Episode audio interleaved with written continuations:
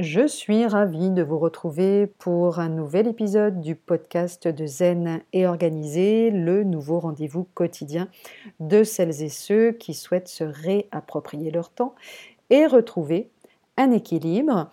Euh, alors aujourd'hui, tout simplement, et peut-être parce que c'est aussi un petit peu les, vacances, j'ai envie de revenir sur le temps pour soi. Vous le savez, l'intention première qui me guide à travers mes différentes activités, et donc également aussi à travers ce, ce podcast, c'est en quelque sorte de vous aider à retrouver le chemin du temps pour soi. Mais qu'entend-on finalement et exactement par du temps pour soi et surtout Qu'est-ce que cela signifie exactement pour vous? Il existe probablement autant de bonnes définitions du temps pour soi que de personnes sur cette terre. Laurent Schmitt, qui avait dédié hein, effectivement un livre au temps pour soi et pour qui du temps pour soi euh, équivaut à conquérir son temps intime, nous en livre sa version toute personnelle. S'arrêter quelques minutes, laisser filer un peu de temps, histoire de tenir le stress à distance, et de reprendre la main. Tout cela n'est pas pour autant une non-activité. Quand on n'est plus dans le faire, on conçoit des espaces d'imagination. Le temps pour soi peut donc se concevoir comme une activité ressourçante pour vous. Alors j'entends par ressourçante toute activité, et je mets entre parenthèses euh, l'activité également de ne rien faire, parce que ne rien faire peut aussi être considéré comme une activité en soi. Donc toute activité qui vous fait du bien, qui vous détend, vous nourrit et recharge vos batteries. Hein. à titre personnel, par exemple, ce que je considère comme du temps pour moi ressemble à de purs et délicieux moments de temps suspendus durant lesquels je m'extrais du quotidien et je me reconnecte à mon ressenti, à mon intuition.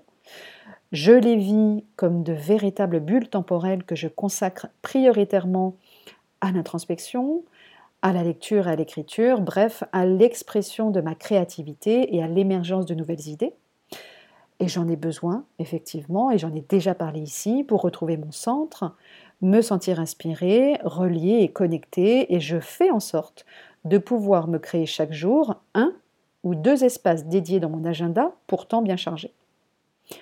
En revanche, le temps pour soi dont vous pourriez, vous, avoir besoin pourrait tout aussi bien s'apparenter à un temps de convivialité partagé avec les autres, l'occasion par exemple d'un verre entre amis ou d'une activité collective qui vous épanouit, qu'elle soit sportive ou artistique, parce que contrairement à ce que l'on pense, le temps pour soi n'est pas exclusivement un temps que l'on doit, en quelque sorte, vivre seul face à soi-même.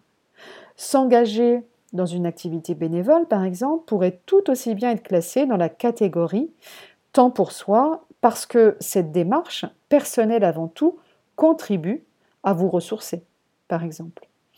Nous savons effectivement, grâce à la psychologie positive, qu'aider les autres augmente notre niveau de bonheur, libère des hormones sympathiques bonnes pour notre santé et rallonge la vie.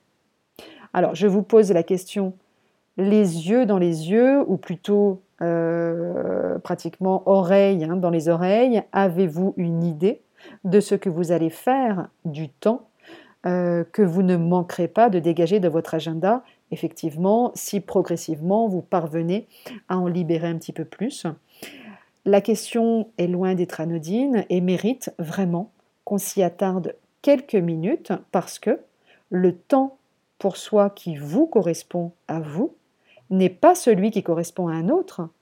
Il est avant tout personnel, unique et multiforme puisqu'il a pour fonction de vous ressourcer vous et pas un autre.